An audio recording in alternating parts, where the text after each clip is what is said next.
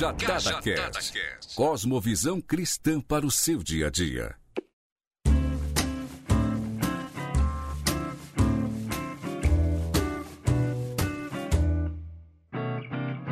Fala, meu povo! Estamos de volta com mais um Cajadada Podcast. Sejam bem-vindos. Dessa vez, uma versão de pocket, né? Uma versão de bolso aí para vocês. Um episódio um pouco mais curto, sem a presença do nosso querido e do excelentíssimo pai apóstolo Brad. É, o Brad não está presente aqui hoje. Devido às nossas complicações com o schedule, eu aqui nos Estados Unidos e ele aí no Brasil, e correria para lá e pra cá, para lá e pra cá, nós não conseguimos marcar um horário para nós gravarmos. Ah, até nós tínhamos um episódio gravado, só que houve um problema nas gravações e aí acabou que nós não lançamos agora e vamos lançar na próxima semana falando sobre depressão. É, é isso aí. Próximo episódio vai ser sobre depressão. Cara, você não pode perder, você não quer perder e você precisa ouvir porque vou falar para você, tá de explodir cabeça. Vai ser uma bênção para sua vida e para a vida daqueles que estão perto de você, estão passando por um momento de profunda tristeza e que você pode ser instrumento e ferramenta de Deus para a vida deles, certo? Bom, se você ainda não curte a nossa página, não nos segue no Instagram, vai lá no Instagram, curta a nossa página Cajadada Podcast e vamos ficar por dentro de todos os nossos feeds aqui de notícias, as novidades, que logo mais teremos novidade aí para geral. Fechou? Prepara o fone de ouvido e vamos para cima porque esse é mais uma versão pocket do Cajadada Podcast.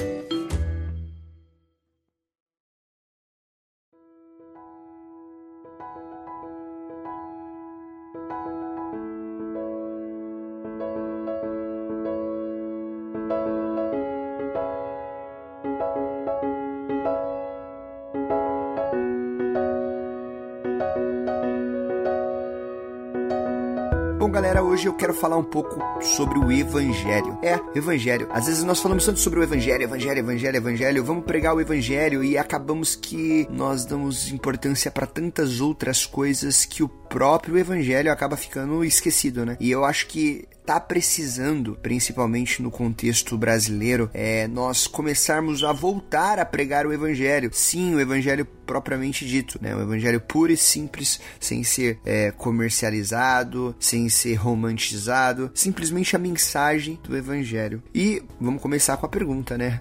O que que é evangelho. Evangelhos são boas novas. A palavra já era usada antes mesmo dos cristãos, já era usada pelo Império Romano quando os Césares de Roma iam dar alguma notícia ou algum comunicado, eles falavam que um evangelho ia ser proferido, ou seja, boas novas da parte do César está por vir, da parte do nosso rei. E aí, novamente nós vimos a palavra evangelho sendo usada agora nos escritos cristãos para falar sobre a chegada do rei, do Messias, é do nosso Salvador. Então, o que é evangelho? É o aviso da mudança de endereço de Deus. Eu acho super bacana essa parte porque nós entendermos que Deus mudou de endereço é algo que traz paz para nós. Porque a partir do momento que nós não servimos mais um Deus que está lá, mas ele está aqui, a, a, o nosso relacionamento se torna mais presencial, sabe? É saber que o véu ele foi rasgado, ele foi rompido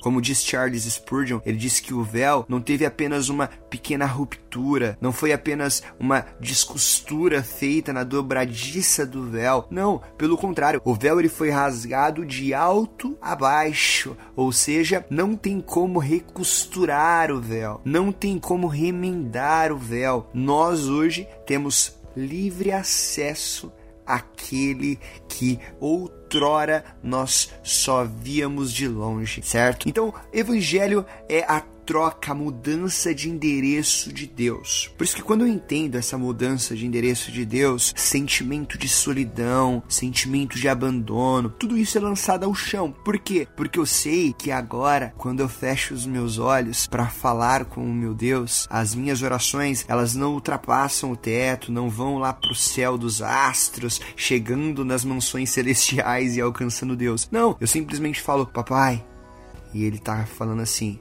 eu tô aqui, filho, com você. porque ele nos entende, ele sabe quem nós somos, porque agora ele é o Deus conosco, ele é o Emmanuel. Então, isso é isso, pelo menos para mim, é claro, é muito confortante, isso me traz paz. Só que o que complica? O que complica é que hoje nós precisamos aprender a diferenciar o evangelho da cultura religiosa que nós vemos hoje, que tem um verniz de evangelho. Porque hoje nós escutamos muitas coisas que não são evangelho propriamente dito, que é, que é uma troca. Hoje a gente vê pessoas pregando mensagens que são é, antropológicas, completamente antropológicas, falando sobre o homem, sobre o eu, o eu no centro, e tira o Cristo, que é aquele que nos traz capacitação, aquele que nos traz paz, aquele que nos traz renovo, que nos traz direção, aquele que de fato ele, ele traz para nós uma nova história, um novo começo sabe? Aquele que inaugurou um, um, novo período na humanidade. Aquele que, quando nós lemos Isaías 9,6, que diz: Porque um menino nos nasceu, um filho se nos deu e o principado está sobre os seus ombros, e o seu nome será maravilhoso, conselheiro, Deus forte, Pai da eternidade e príncipe da paz. Quando nós não enaltecemos esse Deus, não enaltecemos o Cristo que veio para a igreja, nós automaticamente trocamos as boas novas, trocamos o evangelho. Por isso que a gente precisa na nossa caminhada aprender a separar o que é evangelho e o que é cultura religiosa que foi implementada em nós quando nós criamos a nossa cosmovisão cristã, é, dependendo do ambiente que nós estávamos inseridos, porque é, a gente sabe que muita coisa mudou e há uma diferença muito grande né, daquilo que Jesus falou com aquilo que é pregado que ele realmente falou, sabe? Tem umas igrejas que falam assim, fala, claro, é, o cristianismo em si passou por diversas mudanças. É, só a era cristã em si, é, ela teve três grandes mudanças que foram principais, que era a era de Constantino, que foi quando Constantino tomou o cristianismo como religião oficial do império e ali, é claro, através da influência da sua mãe Helena, que mais para frente foi canonizada como Santa Helena, é, cristianismo passou a ser outra coisa coisa com a visão de Constantino. E Constantino começou também a obrigar com que todos no império se tornassem cristãos, porque não só era a religião do império, mas teria que ser a única religião do império, sabe? Então a, a questão de intolerância religiosa já começou já nascendo em Constantino e aquilo foi crescendo, crescendo, crescendo. A Igreja Católica Romana começou a ficar mais robusta, construir o seu império e lá na frente teve mais uma era do cristianismo que nós conhecemos como a era da Reforma Protestante, com o sistematizador da Reforma que foi Martinho Lutero, mas a gente sabe que a reforma ela iniciou-se bem antes. É, o Martinho Lutero foi aquele sistematizador que colocou, né, as teses e fez com que tudo aquilo fosse para frente, mas antes homens, homens valorosos, piedosos, homens de Deus foram levantados para iniciar isso. A reforma protestante também trouxe uma outra visão ao cristianismo. E não podemos descartar também a era dos avivamentos que teve no século 20, ali no final do século 19 pro século 20, que teve também essa era dos avivamentos que também trouxe uma nova nova mudança. E hoje nós temos diversas vertentes do que é evangelho. Temos o catolicismo romano, temos o protestantismo, temos os ortodoxos, temos os pentecostais, temos os neopentecostais, os pseudo-pentecostais. É loucura, aquela loucura toda que a gente conhece de nomenclatura, principalmente no contexto brasileiro. Então, assim, a gente precisa começar a separar o, o que é de fato evangelho sabe? Para a gente conseguir é, absorver 100% as boas novas que Deus tem para nós e entender a preciosidade do Evangelho, sabe? Um Evangelho que ele não é meritocrata, que não é através do que eu faço. As boas novas é já foi feito por nós. Agora nós não precisamos mais fazer para ser salvo. Cristo, através da sua obra vicária na cruz do Calvário, ele nos possibilitou sermos salvos, sabe? É, agora que a obra da cruz foi executada, nós podemos ser alcançados. A ira implacável de Deus, ela foi poupada na cruz, foi depositada na cruz, foi entregue na cruz e hoje nós somos livres.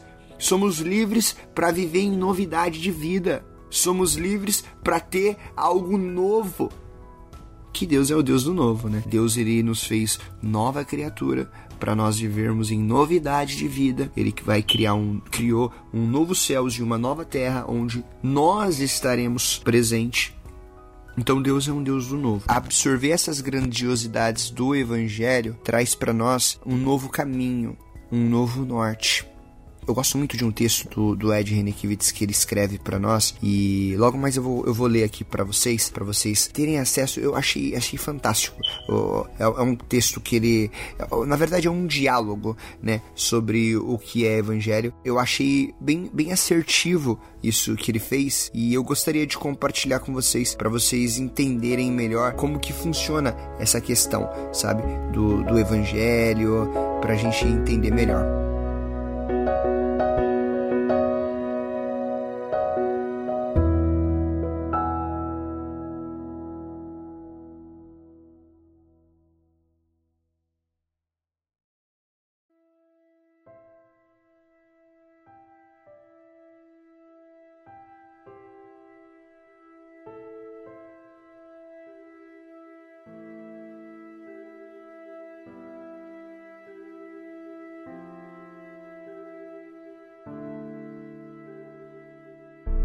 Quem são vocês?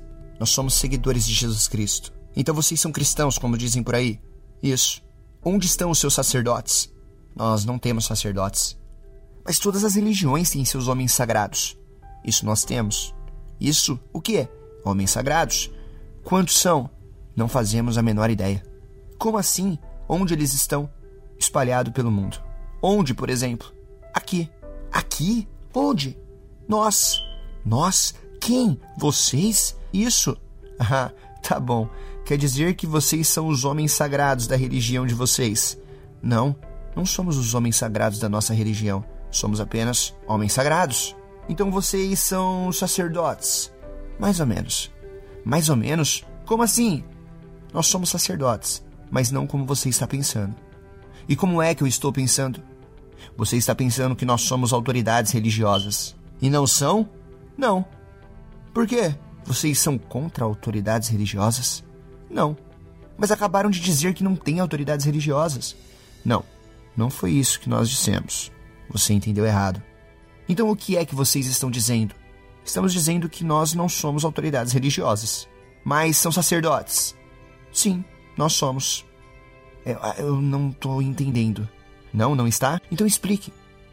Todos os seguidores de Jesus Cristo são, na verdade, sacerdotes. É simples. E quem é o maior entre vocês? Ah, Jesus Cristo. Mas ele está morto. Não, não está. Ele está vivo.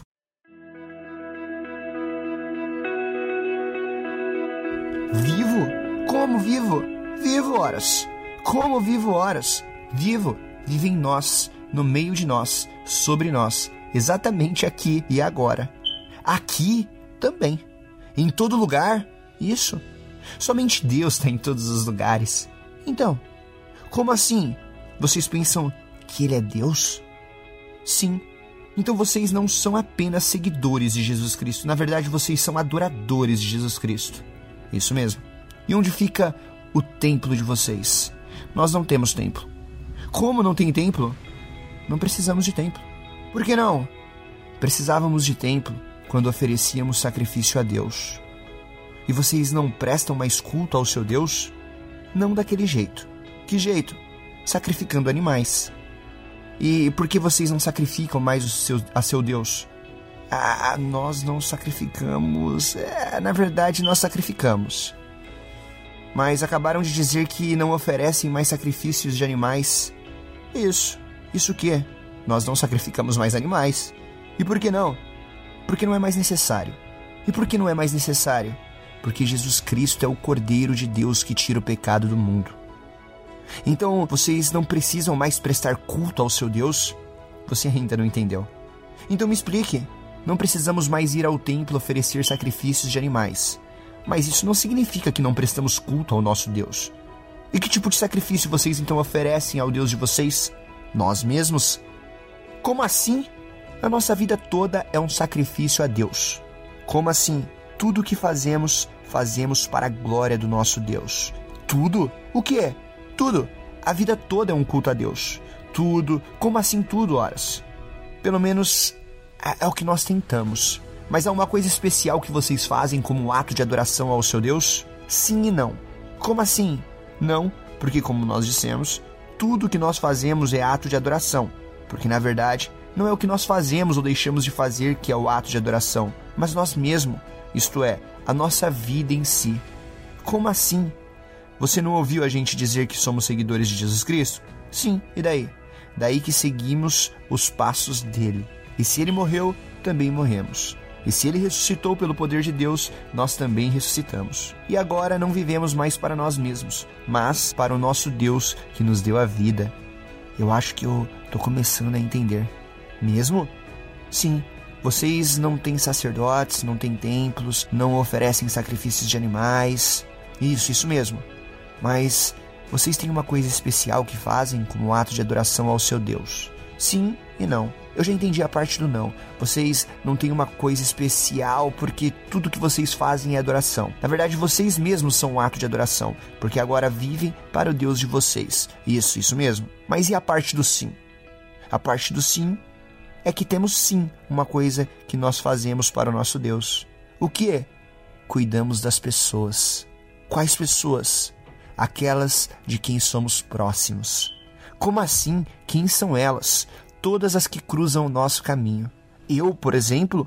Sim, você. Mas como assim cuidam das pessoas como um ato de adoração? Então vocês adoram as pessoas? Não, não é isso. É que vemos Jesus Cristo nas pessoas, especialmente naquelas que estão sofrendo, nas que têm fome, sede, nas que estão presas, nas que estão doentes.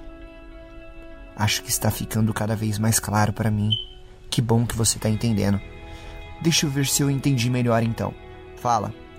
Vocês não têm templo porque não precisam mais fazer sacrifícios e por isso não precisam mais ir ao templo. Isso, isso mesmo. Pelo mesmo motivo, não tem um sacerdote, pois não precisam mais de uma pessoa que faça os sacrifícios por vocês, já que vocês, isto é, a vida de vocês é o sacrifício. Muito bem, você está entendendo. De fato, tudo que vocês fazem é para o Deus de vocês, especialmente cuidar das pessoas que precisam. Isso. Eu, eu tenho mais uma pergunta. Pois então faça. Qual é o dia sagrado de vocês? Hum, nós também não temos dias sagrados. Vai dizer que vocês vivem desse jeito todos os dias. Os nossos antepassados tinham um dia sagrado, o sábado, mas isso era no tempo quando precisávamos ir ao templo levar os animais para que os nossos sacerdotes fizessem os sacrifícios. Agora que nos entregamos ao nosso Deus, como sacrifício vivo, o verdadeiro ato de adoração é viver para Ele. E como é que vocês vivem para Deus? Vivendo para o próximo. Então todos os dias são sagrados para vocês? Isso mesmo. Essas coisas que vocês dizem têm um nome? Explique melhor. É isso aí que vocês chamam de cristianismo? Não. Cristianismo, na verdade, não é a religião de Jesus. Não? Como assim? Cristianismo é a religião de Constantino. O imperador romano? Isso. Por quê? Porque foi Constantino quem começou a montar de novo tudo aquilo que Jesus Cristo havia desmontado. Como assim? Jesus ensinou que nós não precisamos mais de templos, sacerdotes, sacrifícios e dias sagrados. Ensinou que Deus é espírito e importa que os que o adoram o adorem em espírito e em verdade. Isso é o que vocês dizem que é fazer da própria vida um, um ato de adoração? Isso mesmo. E o tal do Constantino? Então, foi ele quem começou a construir templos dedicados a Deus, oficializou um dia da semana para cultos, inventou de prestar culto a Deus, que isso é uma coisa que se faz nos templos, nomeou sacerdotes e começou então aquela confusão toda aí. Então isso que vocês explicam, é, ah, isso não tem um nome? Tem. E qual é o nome disso? Evangelho.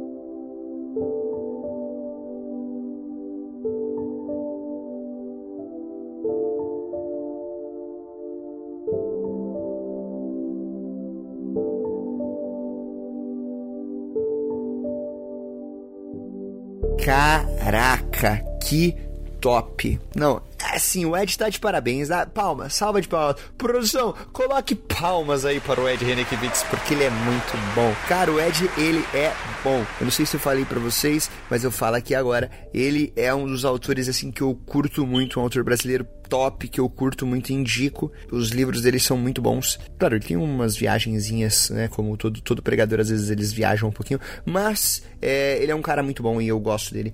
E fica aí essa narração aí desse diálogo que ele fez para nós como aprendizado. E que nós possamos ter as boas notícias para nós e também levar para o próximo para aqueles que estão perto de nós. Bom, então deixa já aí para nós o seu comentário se você gostou dessa versão Pocket, né, que vai ser feita assim sempre, não tem uma data precisa, mas vira e mexe vamos lançar aí uma edição para vocês menor, com um tempinho aí curto para vocês. Ah, eu não tô sem tempo, você pode pegar essa versãozinha aí, é menos tempo, ouvir, ouvir quando for fazer uma caminhada, alguma coisa, põe o foninho de ouvido, escuta e deixa a gente saber se você gostou, se você não gostou, sugestões para os próximos temas e vamos que vamos. E semana que vem tem Cajadada Podcast sobre depressão. Não perca, já divulga pra galera, deixa o hype lá em cima e vamos que vamos que vai ser top. Fechou? Lembre-se sempre, Jesus Cristo é o Senhor.